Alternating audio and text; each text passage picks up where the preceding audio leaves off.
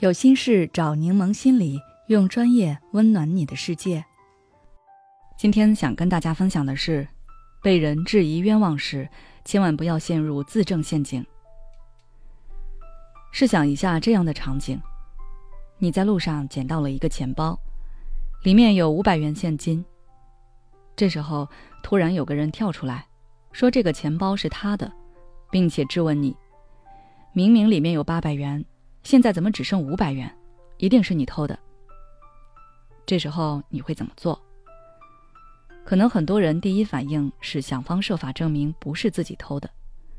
捡到的时候里面就是这么多钱，但对方可能不会理睬，一口咬定就是你偷的。这时候你是不是会非常的生气无助？其实你陷入了对方的陷阱。当别人质疑你，你的第一反应是反驳对方，证明自己。那不管结果怎样，你就已经输了。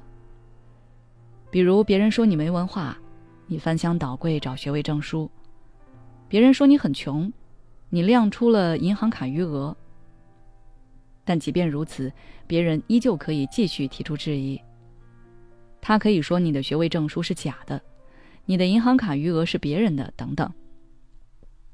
正应了那句网络名言：“造谣一张嘴，辟谣跑断腿。”事实上，折磨的都是你自己。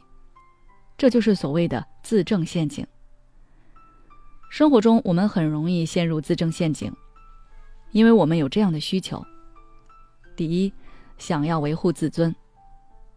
我们都有自尊心，当别人质疑我们的时候，我们的自尊心受到威胁，会感到一种羞辱。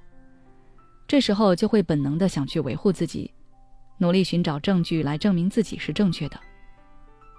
第二，出于心理防御，自证陷阱也可以被称为一种心理防御机制。通过这样的方式，一定程度上可以减轻一些负面情感，如不安、焦虑或自我怀疑。通过试图证明自己，我们可以暂时性的缓解这些情绪。比如，你因为工作出色获得了奖金，同事借机说，拿了这么多奖金也不给大家点杯奶茶，真抠门儿。你可能会一阵脸红，很难堪。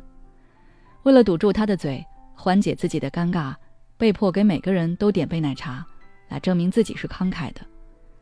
但过会儿你会发现自己的情绪并没有好太多，反而责怪自己太容易受别人影响，性格软弱等等。想让自己过得舒服，你就要学会摆脱自证陷阱。这里有几个小方法供大家参考。第一，谁主张谁举证。有时候你越是急着证明自己，越是落入了对方的圈套，因为有的人根本就不在乎你说什么，只是单纯的看你不爽罢了。不妨遵循一个原则：谁主张谁举证。你说我偷了你的钱。请你证明这个钱包是你的。如果你没法证明，那你就是在撒谎。你可以甩他一句：“我捡的钱包里只有五百块，你说你钱包里有八百块，说明我捡的钱包不是你的。”这时候就换他来举证了。不管他给出什么样的证据，你都可以去质疑，让他给出更有说服力的证据。第二，跳出质疑者的逻辑体系。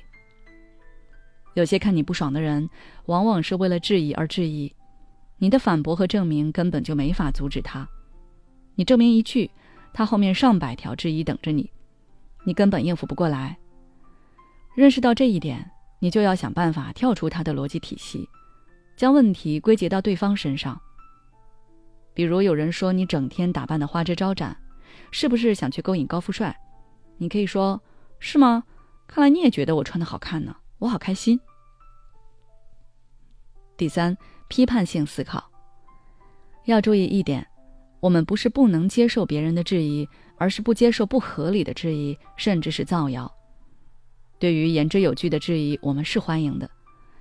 所以，当我们受到别人的质疑时，不要立刻心生反感，启动防御姿态，要学会批判性思考，看看对方的言论有没有道理，哪些是值得参考和借鉴的。我们不能排除有些人是真的发现了我们身上的问题，他们是在善意的提醒我们，我们不能对这些人言语攻击。切记不要内耗自己，你会发现自己的生活会变得美好自由。如果你是一个爱内耗的人，不妨来体验我们的读书活动。